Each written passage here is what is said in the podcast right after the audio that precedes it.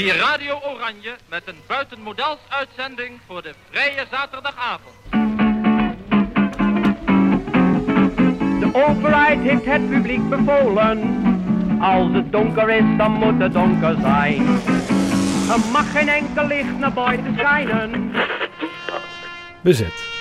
Audiomonumenten van de stad Amsterdam. Beste luisteraars, sommigen van u zijn wellicht verrast door deze extra podcast vandaag. En daar is een reden voor. Het is vandaag 15 augustus en het is 75 jaar geleden dat de Tweede Wereldoorlog voor iedereen in het Koninkrijk der Nederlanden voorbij was. Het Koninkrijk was bevrijd, zoals we dat plachten te noemen. Maar voor veel inwoners van Nederlands-Indië was de ellende allesbehalve voorbij. De verschrikkingen van de Japanse bezetting gingen daar vrijwel naadloos over in een bloedige onafhankelijkheidsstrijd. Gevolg was dat er een migratiestroom op gang kwam, richting Nederland. Daarom vandaag de podcast De Echte Indische Buurt van Amsterdam, over de Indische gemeenschap in onze stad.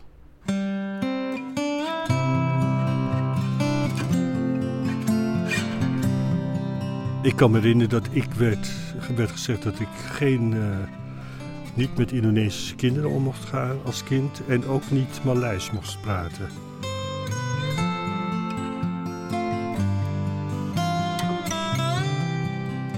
En wij waren een soort uh, gang, de Indische gang van de buurt.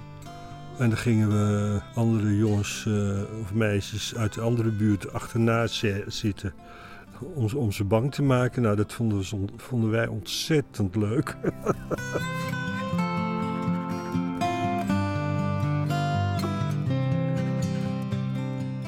Welkom bij Huizen van Aankomst, een podcast van het Indisch Herinneringscentrum, die we vandaag maken in samenwerking met het Amsterdams 4 en 5 mei-comité. Dus ik begin mijn zoektocht vanuit mijn eigen huis en ga op zoek naar de Indische geschiedenis van mijn eigen stad. Arm Den Haag, dat is toch erg dat jij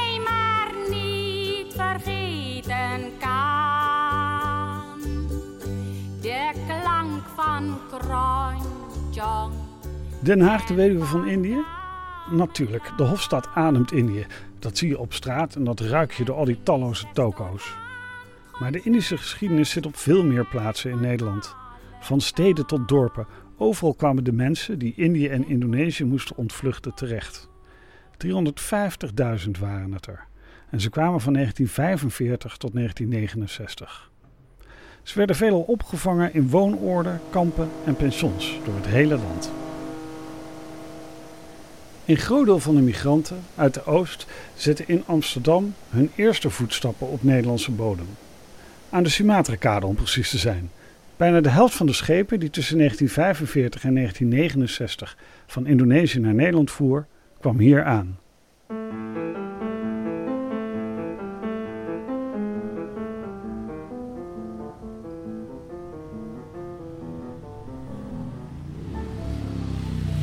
Timorplein, Javastraat, Sumbawa-straat. Ik woon al een jaar of tien in de Indische buurt. De straatnamen doen een sterke connectie met de voormalige kolonievermoeden, maar niets is minder waar. Tot voor kort hadden we hier in de Indische buurt niet eens een Indische toko, wel talloze Turkse, Marokkaanse en Surinaamse winkels. Nee, voor een Indisch Amsterdam moet je in het diepe westen van de stad zijn, zo vertelde een Indische vriend van mij op een gegeven moment. Daar, in Geuzenveld en Slotermeer, barstte het vroeger van de Indische families. Ik besluit een kijkje te nemen en stap op mijn fiets. Het is een eindrijden en ik moet echt dwars door de stad, door de toeristenmassa's heen, maar al snel wordt het rustiger. De fietspaden worden rechter en eindelozer. En als ik dan zo ongeveer denk in Haarlem te moeten zijn, sta ik in de Som van Houtenstraat bij Toko Markassar, naar verluid de beste Indische toko van Amsterdam. De airco loeit hier alsof we in Indonesië zijn en ze hebben hier echt alles. Spekkoek, lumpertjes, rendang en meerdere soorten emping. Ik laat mijn vinger langs verschillende soorten ketchup glijden. Ze staan hier als dure wijn in de schappen. Er staan jonge jongens en oude mannetjes achter de balie. Maar ze zijn een beetje bang voor mijn microfoon en willen niet praten. Ik moet het dus hebben van de klandizie. En ik hoef niet lang te zoeken of ik heb de eerste jongen die er vroeger woonde te pakken. Wij, kwamen hier pas in, uh, in de jaren 70. Wij zijn uh, spijt om tanten. Ik ken het wel als een Indische buurt. Maar niet zozeer als... eh, want al mijn vrienden waren Nederlanders. Kijk, deze meneer weet heel veel, als ik zo vrij mag zijn. Barry, eventjes. Hoor. Want ik ben natuurlijk in 1970 pas hier gekomen. Jullie waren eerder hier. Die in 63. 63. In 63. Ja. ja. On- ik ben onder de klapperboom geboren, dus ik kom Indië vandaan, rechtstreeks. Waar? Uit Jakarta. Uit Jakarta. De meeste mensen komen uit Jakarta, of veel dan. Maar ik begreep ook dat hier toch een beetje een soort Indische buurt was hier in het westen. Ja, ja toen ik kwam hier was echt, eh, echt een Indische buurt hier met eh, echt allemaal Indische mensen, ja. Veel, veel nieuwbouw en daar kwamen al die Indische mensen terecht. Ja, En waren er ook Indische activiteiten? Dat we bepaalde... ja. In Slotania, dat was hier verderop. Het bestaat nog steeds. En daar waren wel eens eh, optreden van bandjes. En dat, er waren veel Indische bandjes toen ook. Met de tijd van de Blue Diamonds, weet je wel. Eh, Indoor rock, Blue Diamonds, de Tielman Brothers, de Crazy Rockers. en ze waren populair in Duitsland, die jongens. God. De meeste Indische mensen zijn hier tegenwoordig weg, verhuisd naar andere delen van de stad en daarbuiten. En ik heb een beetje pech. De mensen die ik vandaag bij Toko Makassar tegenkom, hebben wel even in de buurt gewoond of kwamen er vaak, maar niemand bracht er zijn hele jeugd door. Om meer te weten te komen over de echte Indische buurt van Amsterdam, ga ik langs bij Rob Mallas, de kunstverzamelaar, theatermaker, journalist en voormalig basisschoolleraar. Hij groeide hierop. Hallo? Hallo, hier ben ik. Ja. Dank. Ik ontmoet Rob in zijn werk-annex-presentatieruimte in de Jordaan. Aan de muren hangen mooie werken van kunstenaars als Marijke Dumas en Andy Warhol. Trots laat hij een foto zien waar hij naast Philip Glass zit. Alsof hij even wil laten weten, niet gek toch voor zo'n gewone Indische jongen uit Amsterdam-West? Mijn moeder eh, was eh, Jessie van Dalen Mallas. En die was getrouwd met eh, Jan Mallas. En dat was een eh, architect in, eh, in Bandung. En die is in de eh Jappentijd, toen de Jappen de Indonesië hadden veroverd, is hij in het Jappenkamp terechtgekomen en is daar vermoord of overleden, weet ik niet. Er werd verder niet over gepraat. En toen is zij verliefd geworden op het eind van de oorlogstijd in Bandung op een hele jonge soldaat. En dat was Jan van Veldhuizen. Maar mijn moeder was dus officieel getrouwd met Mallas. Maar eh, ze had dus een affaire met die jonge soldaat, Jan van Veldhuizen. En ik ben eigenlijk het liefdeskind van eh, die relatie. En zij had een pensioen van eh, Mallas. En zij dacht, nou, dat is natuurlijk heel dom om dan meteen met zo'n jonge van Veldhuizen te gaan trouwen. Dan raak ik mijn pensioen kwijt. Dus ik heet Mallas, maar ik heet, ben officieel biologisch een kind van eh, Jan van Veldhuizen. En ik vertel dit eigenlijk allemaal, en het lijkt allemaal heel eh, uitgebreid en zo. Maar ik denk dat heel veel Indische mensen een hele in- ingewikkelde achtergrond hebben. Een heleboel eh, Indische mensen weten helemaal niet wie hun vader is. Of denken dat hun vader hun vader is, maar die zijn het niet. Dus het is allemaal niet zo eh, eenvoudig. maar ik heb er nooit last van gehad, eerlijk gezegd. Want ik was de eh, lieveling van mijn moeder, dus ik eh, kon me alles permitteren. En ik heb ook altijd gedacht dat ik een mallas was. En ik had het idee dat ik ook ontzettend op mallas leek. Want ik had oudere zus, twee oudere zussen en twee oudere broers. En die heette Mallas. En een jongere zusje en die heette Van Veldhuizen. Maar ik ben dus eigenlijk Rob van Veldhuizen. Maar ik vond de naam veel interessanter op een of andere manier. Dus ik ben bekend, of ik ben gewoon Rob Mallas.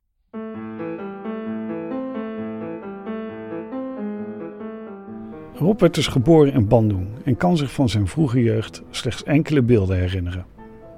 Ik kan me herinneren dat ik werd, werd gezegd dat ik geen, eh, niet met Indonesische kinderen om mocht gaan als kind. En ook niet Maleis mocht praten.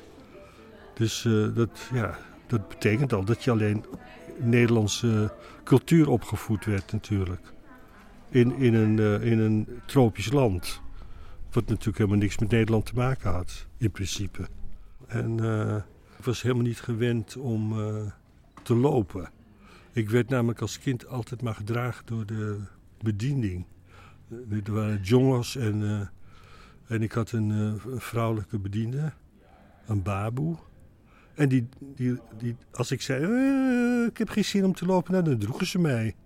Nou, dat was dus afgelopen toen wij op de boot naar Nederland gingen. hadden wij geen bedieners meer. Nou, dat vond ik verschrikkelijk.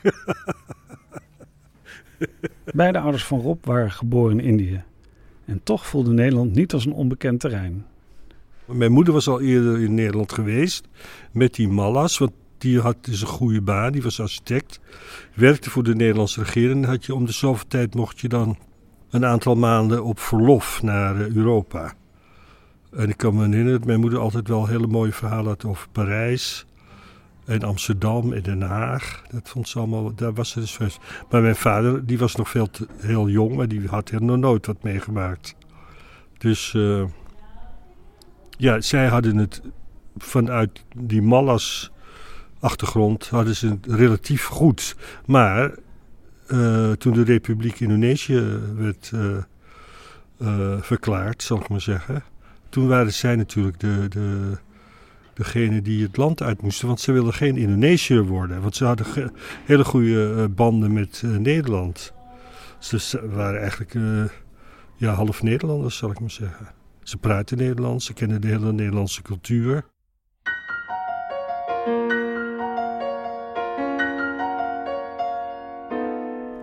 Opgejaagd scheepten ze in op de Willem Ruis, richting Nederland. Ik was toen vijf jaar.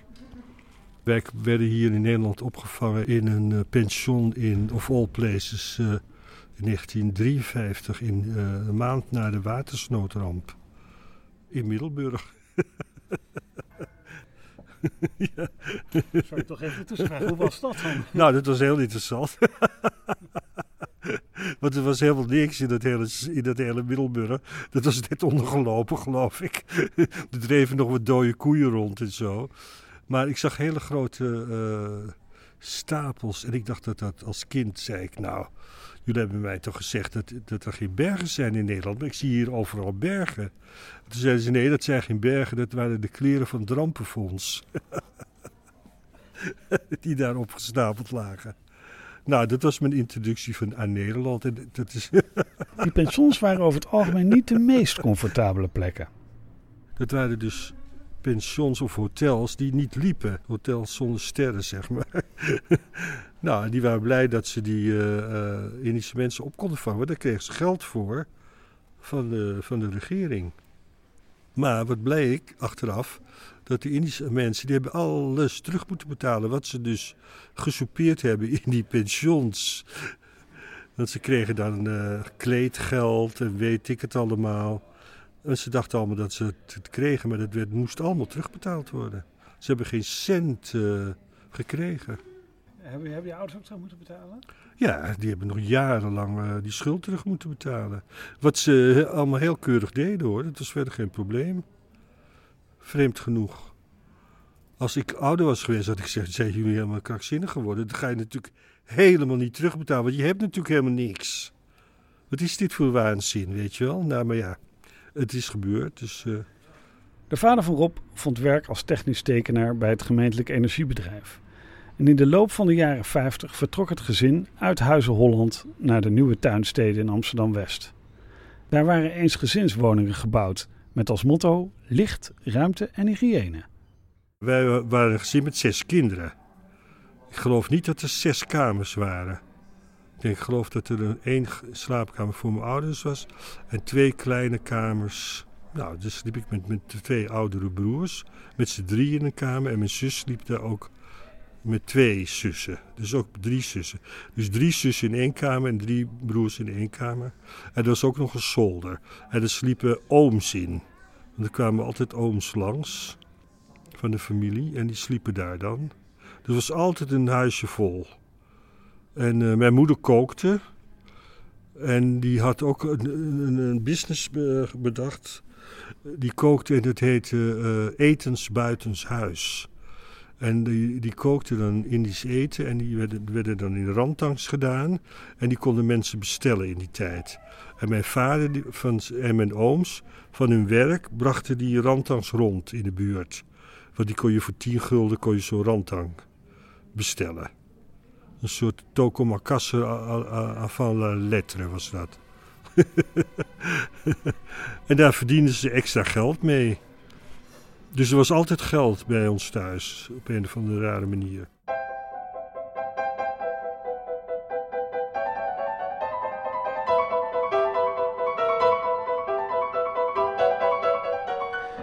Rob mocht al snel ook eten rondbrengen en zo verdiende hij wat bij. Er waren meerdere Indische gezinnen in West komen wonen. En Rob leerde zo de buurt op zijn duimpje kennen. En verder? Bouwmateriaal te over om hutten te bouwen en zwemmen in het Slotermeer. In wijk en aanbouw als een waar kinderparadijs. En wij waren een soort uh, gang, de Indische gang van de buurt. En dan gingen we andere jongens uh, of meisjes uit de andere buurt achterna zitten. Om, ze bang te maken. Nou, dat vonden, we, vonden wij ontzettend leuk. en dat, uh, nou, dat ging zo het hele uh, schoolgebeuren door. Tot ik naar de MULO ging. Dat was de Sint-Michael MULO. En toen werd het wat serieuzer allemaal. Maar toen kwam natuurlijk de, de puberteit uh, aanzetten als je 15, 16 bent. En ik moest natuurlijk meteen als eerste een, uh, een brommer hebben. Wat ik natuurlijk ook meteen kreeg, want ik kreeg alles wat ik wilde in die tijd.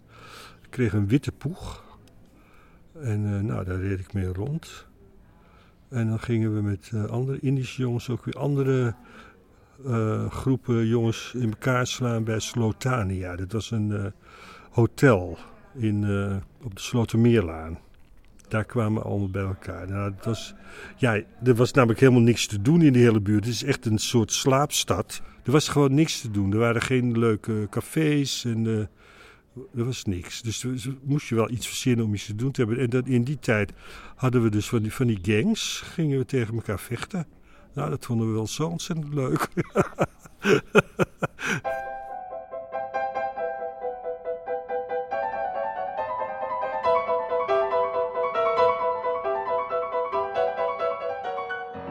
Veel van de Indische families hadden sociale huurwoningen toegewezen gekregen, omdat ze niet eeuwig in de pensions konden blijven zitten. Soms leverde dat wel scheve gezichten op bij anderen. De westelijke tuinsteden, dat was iets heel bijzonders. En er waren de Nederlandse mensen, die waren ook ontzettend jaloers dat het allemaal naar de Indische mensen ging. Die hadden toch een soort voorrang gekregen, op een of andere manier.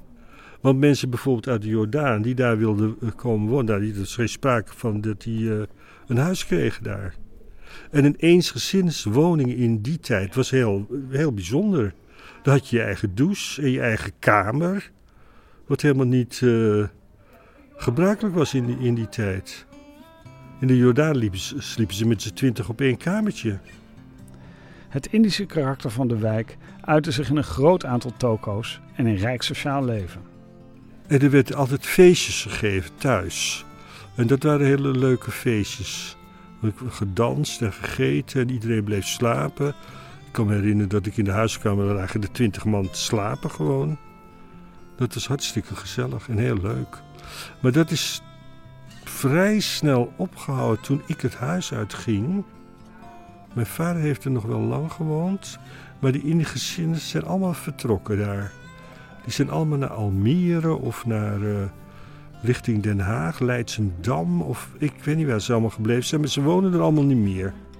De wijk veranderde ook snel. In de huizen waar Indische mensen vertrokken kwamen Turken en Marokkanen wonen.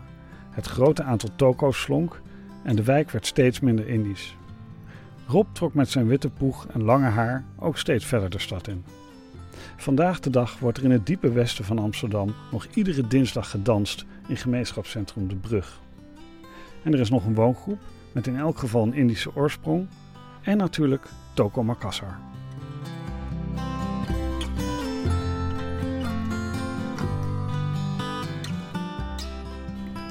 Je luisterde naar de echte Indische buurt van Amsterdam, een podcast van het Amsterdams 4 en 5 mei comité en het Indisch Herinneringscentrum, gemaakt door Pieter Bas van Wiegen. De prachtige pianomuziek in deze podcast is geschreven door de Indische componisten. De prachtige pianomuziek in deze podcast is geschreven door Indische componisten als Paul Selig en Constant van der Wal. En het werd gespeeld door Henk Mark van Dijk. Henk Mark van Dijk heeft het afstoffen van Indische klassieke muziek tot een levenstaak gemaakt. Haal zijn naam maar eens door een zoekmachine als je dat nog niet gedaan hebt.